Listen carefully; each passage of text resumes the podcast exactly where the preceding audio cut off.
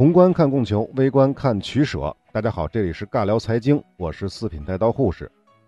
那上一期呢，我们离金呢讲了一半，就说到了这个离金呢，在不同的地区，各个地方是重复征收的，也就是说，每过一个关卡都要征收一次离金。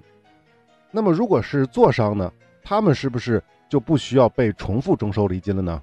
当然不是，什么布离、门市月离、铺捐、落地离等等等等，这些对做商收的离金，它的各种名目，它也是不胜枚举。可能有的朋友会问了，为什么清朝的离金税会收得如此之乱呢？它没有国家统一的规定吗？原因其实就在这儿，离金税并不是清政府从上而下推出的有明确规定的税收制度，而是在镇压太平军的这个过程当中啊，由于缺乏军粮、缺乏军饷，在无计可施的情况下，由地方官员拿出来的一个应急的法子。换句话说啊，当时的清政府啊。中央呢是没有能力剿灭太平军的，这其中的没有能力，既包括了没有军事能力，更包括了没有经济能力，所以啊，不得不倚仗地方军事力量来平叛，比如曾国藩的湘军、李鸿章的淮军，这些呢都是地方自发组建的，得到中央认可的军队。但问题是，不管中央军还是地方军，都得有粮有饷，国家没钱怎么办？只能让他们自己解决。离金制度便是地方军的经济来源，所以啊，离金制度清廷必须认可，否则的话，太平军真有可能在十年之内攻破北京，那洪秀全就是第二个李自成了。还有，在此之前，清政府采用的都是中央财政制度，也就是说啊，税收收的时候呢，大部分都是归中央的，这个比例大概是百分之七十到百分之九十不等，地方政府留存的是非常少的。贪污那部分不算，那是揣进地方官员自己腰包里的。我们指的是地方政府的合法收入。这种模式的最大好处就是地方财政受到了中央财政的节制，地方大员就很难造反。毕竟就那么点钱，正常的花销都不见得够，想要多花钱就必须得向中央伸手。因此呢，只要摊上些稍微大的事儿，地方政府几乎都是没法自己摆平的。无论是水旱、蝗灾还是农民起义，都必须上报朝廷，由国家出钱出粮来平事儿。所以啊，地方政府的办事效率肯定高不了，没钱嘛。换个说法啊，就是地方政府有没有征税到自己腰包的这个权利？有了这个权利，就有了直接搞定自己这一亩三分地儿各种麻烦事儿的义务。如果没有这个权利，自然就没有这个义务了。没有义务怎么办呢？就向中央伸手呗。显然，离金这个口子一开，地方官员立刻就尝到了甜头，手里有钱花的感觉自然是爽得一塌糊涂啊！这也是离金制度迅速蔓延全国的根本原因。那除了太平军闹的地方，其他的省份用什么理由来收离金呢？就你江南要灭太平天国吗？我陕西还闹白莲教呢，你朝廷管不管？要管就掏白花花的银子出来。要不您就甭管，我们自己也能搞定，只要允许我们收离金。当然了，如果地方不闹农民起义也没关系啊，我们这里还可以闹蝗灾啊、发大水啊、闹旱灾啊，再不济闹个瘟疫啥的。总之，为了银子，没病他也能找出病来。对于中央集权性质的清政府来说，赋予地方政府财政权，这个风险是非常非常大的。这个道理呢，皇帝老儿和军机大臣们不可能不知道。因此啊，在剿灭太平天国之后，包括曾国藩在内的很多大臣，都上奏要求朝廷取消离金，但是呢，遭到了地方大员普遍的强烈的反对。那么原因就不用解释了吧？这么大的利益，地方政府怎么可能轻易放弃呢？你中央要是非取消离金，那我这儿就天天闹天灾，天天的闹农民起义，你皇帝老儿管还是不管吧？不仅如此，别以为只有地方政府对离金上瘾，其实中央政府也一样。离金不收了，地方上有 hold 不住的麻烦，还不是得中央出钱吗？要知道，到一八八五年，清政府离金收入将近一千三百万两白银，占当年税收的百分之十九，仅次于海关的百分之二十二，是当年盐税的将近两倍。而巅峰的一九一一年，清政府的离金预算收入是四千三百万，这与当年清朝海关关税收入基本相当。这么一大笔钱，清政府如果不允许地方收，那就得倒贴。虽然不至于倒贴那么多，但起码也得倒贴个三四成，对不对？这清廷怎么可能拿得出这么一大笔银子呢？因此啊，太平天国运动之后啊，离金不仅仅没有被取消，反而从捐变成了税，在全国范围内如瘟疫般的蔓延开来。好，那离金就差不多这些内容啊，我们简单的小结一下关于离金啊，先说意义吧。这个呢很简单，要是清政府不收离金，首当其冲的就是太平天国运动。没有这笔收入，曾国藩的湘军想要收复南京，就得另谋他法。虽然洪秀全不见得能打到北京，但是长时间划江而治，玩近代南北朝完全有可能。那即便是太平天国运动之后，后来还有镇压捻军、回民起义、收复新疆、洋务运动、创建大清海军。乃至于什么中法战争、甲午战争等等，都是花钱如流水的买卖。只靠前面讲的什么海关收入啊、盐税啊，显然是不够的。因此啊，可以说大清这最后五十年的命啊，全是靠关税和厘金续的。第三呢，前面也说过的，清朝自雍正改革之后，没有土地的农业人口逐步涌向城市，使得清朝的商品经济得以发展。到咸丰年的时候，加强商业税征收本身没有问题。而且最开始指定的税率确实也不是很高，仅仅百分之一而已。那么好的说完了，就该说毛病了，说问题了。显然啊，大清朝的离金缺点比优点多得多。第一是制度问题，这是最操蛋的一点。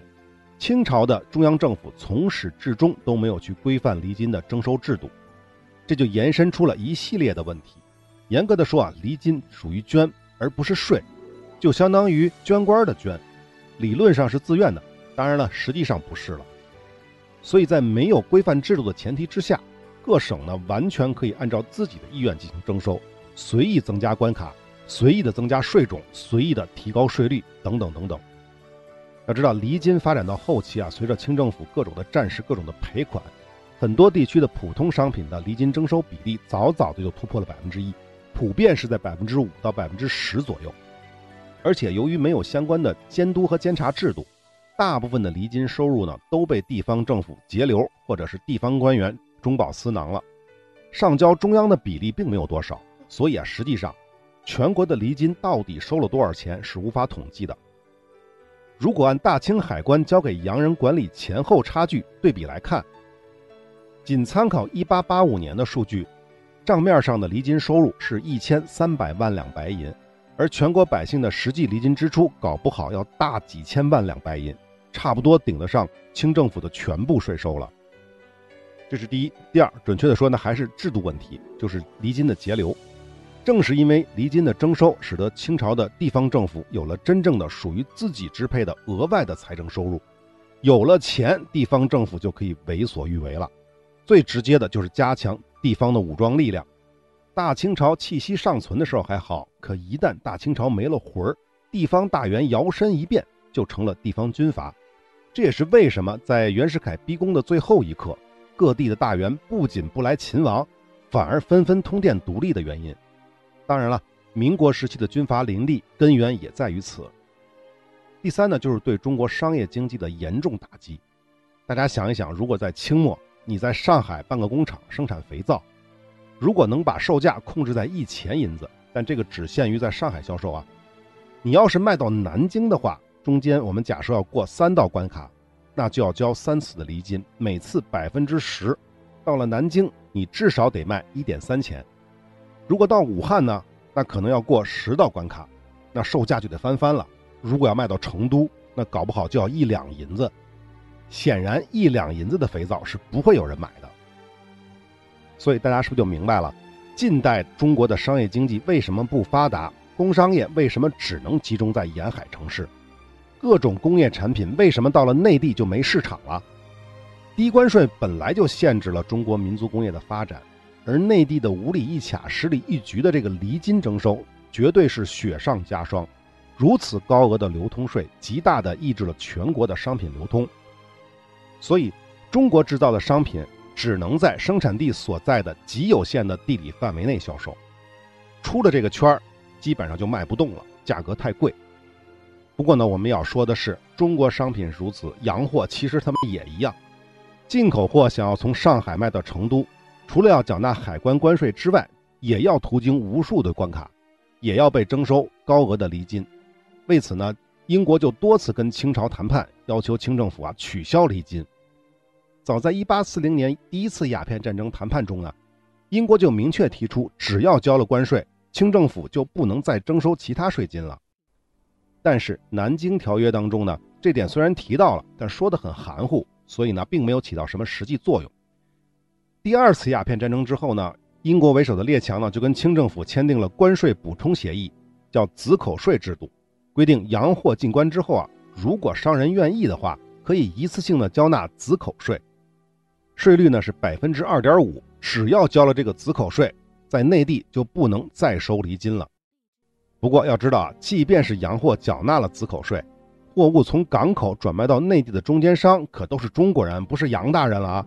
加上厘金征收又是地方政府的事儿，因此啊，实际上子口税是形同虚设。英国人为这件事儿真是快疯了，多次找清廷交涉，甚至多次主动让步。比如，他就提出过，中国可以提高关税，但是必须取消厘金。清政府一听，表示欢迎啊，这个可行。但是随后英国人就后悔了，毕竟还是有明白人的，他们就告诉英国人，大清中央政府不是不想取消洋货的厘金，而是他们根本做不到，因为啊，中国太大了，中央的政策不是每个地方都能老老实实的执行的，而且子口税制度不是也签过协议吗？还不是相当于一张白纸。因此啊，英国人就强调说，你得先取消离金，我们就可以提高关税，这是没问题的。但是这结果呢，可想而知，当然是没有结果。到了庚子赔款的时候，离金问题再次被提出，结果呢，列强的意见是不太统一的，就没有什么进展。而离金的制度呢，一直延续到了民国。虽然呢，北洋时期军阀割据，洋货的离金呢更是无解了，一直到国民党执政后的一九三一年。才在法律上废除了离金，但是地方军阀听不听，那就是另外一回事了。所以啊，有的资料就说，比如百度百科就是这么说的：在外国商品侵入我国，通过不平等条约取得免纳离金特权的情况下，进一步削弱了我国商品的竞争能力，而有利于外国商品的侵入。这句话并不准确。实际上，在离金这一点上，洋货并没有占到太多的便宜。但是呢，无论怎么样。清朝的离金制度是近代中国商业经济发展的桎梏之一，这个是毫无疑问的，而且很可能是最大、最严重的那个。我个人认为是比关税还要桎梏、还厉害。多说一句啊，李鸿章就曾经评价过离金税，他的说法是：“与共并农，莫若并商，由得古人重本抑末之意。”什么意思啊？与其对农业征重税，还不如对商业征重税。免得影响中国农业为本的基础。要知道，李鸿章可是洋务运动的最重要的推动者之一。仅从上面这句话就能看出，李中堂的脑子里啊，可能真的只有那句“师夷长技以制夷”了。要说他是大清朝开眼之人，我觉得真的说不过去。最后我们要说的是，离金制度的最大受害者其实还是普通百姓。毕竟啊，商业税最终还是要反映到售价上的。也就是说啊，最后买单的还是消费者，奢侈品呢还好一点，但是清朝的离金征收可以说是涵盖了几乎所有的流通商品，一切的日用所需之物无一不在被征之列。好，清朝的税收我们基本上就说完了，农业税、盐税、关税和离金，此外的杂税呢占比太低，我们就不说了，而且很多呢都是在地方的，乱七八糟的那种。那么，至于清朝开始出现的通过借贷维持中央财政，无论是从国外银行还是搞什么公债发行，其规模和持续的时间呢，都无法跟这四大税收相比。因此呢，我们也就不多说那些内容了。那后面呢，该补充一个内容，就是清朝的兵制了。因为既然讲这个税收、兵役这些东西，它其实也是一个税收的形式。那么这里就说一下清朝的兵制。我们都知道，清朝建国靠的是八旗兵，因此啊，清初采用的是典型的士兵制，而且呢，与之前的王朝不太相同。八旗子弟是不用种田的，国家全部把他们都养起来，每月呢发工资，超过十六岁就有可能被选中去当兵。一旦成为八旗去服役，那会领到更多的薪饷。八旗最开始呢只有满八旗，皇太极的时候呢又增加了蒙古八旗和汉八旗，一共是二十四旗。每一旗是七千五百人，也就是说，清朝最精锐的部队大概有十八万人。那八旗兵主要驻守呢是北京等重要城镇。当然了，对大清而言，所谓的重要，除了北京之外，更多的呢是集中在东北和内蒙。显然，偌大的中国而言呢，小二十万的军队是不够的。因此呢，在大清入主中原之后，又效仿明朝搞了这个卫所制度。当然，它不叫卫所了，它建的就叫绿营兵。除了极少数驻北京之外，其他大部分都是在地方服役。地方驻军的绿营兵长官呢，只有统兵的权利，没有调兵权，就相当于只能训练，不能拉出去打仗。真正的兵权呢，还是归中央所有。绿营兵也是有薪水的啊，但是薪饷和装备都不如八旗兵。所以，我们一般人都说呢，八旗兵呢是士兵制，而绿营兵呢是募兵制。当然，这个说法不完全对，因为这个八旗人本身都是发薪水的，他们族群都是被养起来的。所以你说他是属于服兵役的，满人服兵役，汉人不用服，这个逻辑实际上是不对的。因为严格上的服兵役是没有薪水的，可是八旗兵不服兵役的时候就要发薪水，服了兵役还要给你发更多的薪水。但是呢，同时他又不是说你是自愿去当兵的，是被选拔之后你必须去当，你是有这个义务的。所以他这个模式呢，相当于是募兵制加士兵制加兵役制，是吧？全部都凑在一起的这么一个概念，比较奇葩的一个概念。当然，也主要原因是因为八旗人数比较少，相对于汉人而言啊。但是呢，不管怎么样，处于人口绝对多数的汉人，他们是没有兵役负担的。另外呢，这种复杂的八旗兵制和募兵制两个兵制同时在清朝存在，大兴呢可能是想集中这两种兵制的优势，其实不止两种了，多种兵制的优势于一身，他可能是这么想的。那么显然，这种模式在清朝的前期是有相当优势的，所以清朝在早期对内对外的战争当中都是胜多负少。但是时间久了，什么兵制都要发霉生锈的，八旗子弟被国家养得越来越懒。只知道提笼架鸟的时候，他这个八旗兵的战斗力自然就开始下降。而绿营兵时间久了怎么着啊？就是这些募兵之人时间久了怎么样？就成了兵油子了。这一点呢，在镇压太平天国运动当中呢，可以说是体现的淋漓尽致。不管是中央军的八旗兵，还是地方军的绿营兵，都不是太平天国的对手。所以啊，到了那个时期，清政府就不得不下令，各省可以组建自己的军队，叫驻剿。就是帮助围剿的意思，而围剿谁啊？当然是围剿太平天国了。因此，清朝又出现了勇营，比如前面多次提到的曾国藩建立的湘军，它就是湘勇。那么太平天国之后呢，大部分勇营是被解散了，但是由于各省保留了离金的收入，因此也有一些勇营呢没有被遣散，被派到一些重要的地方去做驻防，也就称为防军。防是防守的防啊，不是房屋的房。此外呢，由于各地的绿营兵越来越不行，各地又搞起了练军，练就是训练的练，逐渐就取代了绿营兵。到了这一时期啊，实际上各省的主力就成了练军和防军。由于发饷不再是中央，而是地方大员了，所以啊，清朝的兵部逐渐就指挥不动地方武装了，真正的割据也就开始形成。最后呢，就是新军，新旧的新。甲午战争之后，清政府进行了军事改革。各地的防军练军一律改为巡防营，计划呢效仿西方的军制，在全国编练新军三十六镇。其目的呢，一方面是为了强军，但另一方面呢，也是想收回各省的军队指挥权。但是在实际的操作过程当中啊，他们发现根本做不到，因为新军的招募和军饷发放都要通过地方大员，而地方政府是有正经收入的，根本就不怕中央断粮。就连作为中央直属的北洋新军。到了辛亥革命的时候，也都成了逼宫的袁世凯的帮凶。不得不说啊，大清气数已尽，再怎么努力，他都是白费。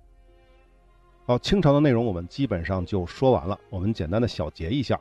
总的来讲呢，清朝初期沿用的是明制，所以百姓的总赋税率呢跟明朝差不太多，百分之三十到百分之四十的样子。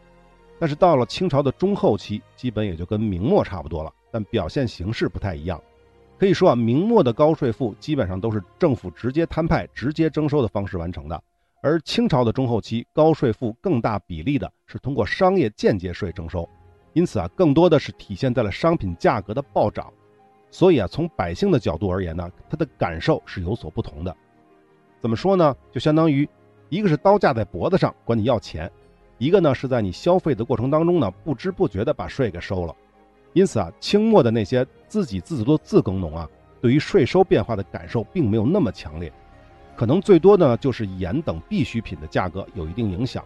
所以啊，清末自太平天国和捻军之后，大规模的农民起义反而是比较少的，更多的压力呢是来自于西方列强的侵略和各种不平等条约。以及呢，受西方先进思想希望改变中国的革命党人。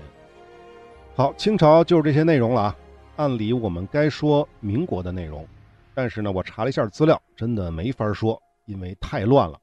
即便呢前有北洋政府，后有南京政府，但这两个时期的中国实际上一直都处于分裂割据的状态。所谓的中央政府基本上就是个摆设，各地的税赋完全不同，而且大部分地区都是在横征暴敛。不过呢，也有的地区治理的还是相对不错的，比如说李宗仁、白崇禧的广西，还有阎锡山管理的山西。否则的话，那么多割据军阀当中，一直能够保持影响力到一九四九年的，似乎也只有他们俩了。但是还是要强调，广西和山西只是相对而言啊还不错而已。总之呢，民国时期啊，可以说在征税这件事啊，只有你想不到，没有办不到的。之前我们提过那部电影《让子弹飞》里的那些笑话，它不只是艺术创作，而是真实存在的。各种奇葩的税收、奇葩的征税方式是不胜枚举。如果真的要讲的话，可以说啊，就跟报菜名一样了。所以呢，我这里选择放弃。那么这里多说一句，就是我找了一份1934年河北省某县的杂税清单，我就放在微信公众号当中了，大家可以去看一看到底有多少税、多少费、多少捐，乱七八糟的到底有多少。特别的可怕啊！那么关注我的微信公众号“四品带刀护士”，关注之后回复关键词“税收”或者是“税负”都可以啊。那么至于抗战和抗战之后，就更没什么可说的了。战争时期嘛，征税的宽度和深度都是被无限延伸的，甚至税收本身已经不能满足国家财政的需要了，只能通过各种金融手段来解决。金圆券大贬值的故事，我们在经济危机系列里讲过了，就不赘述了。那么至于解放之后呢，我也不打算讲。一方面呢是改革之前计划经济嘛，税收的意义很大，但是没有什么可说的，都是人为的计划，对不对？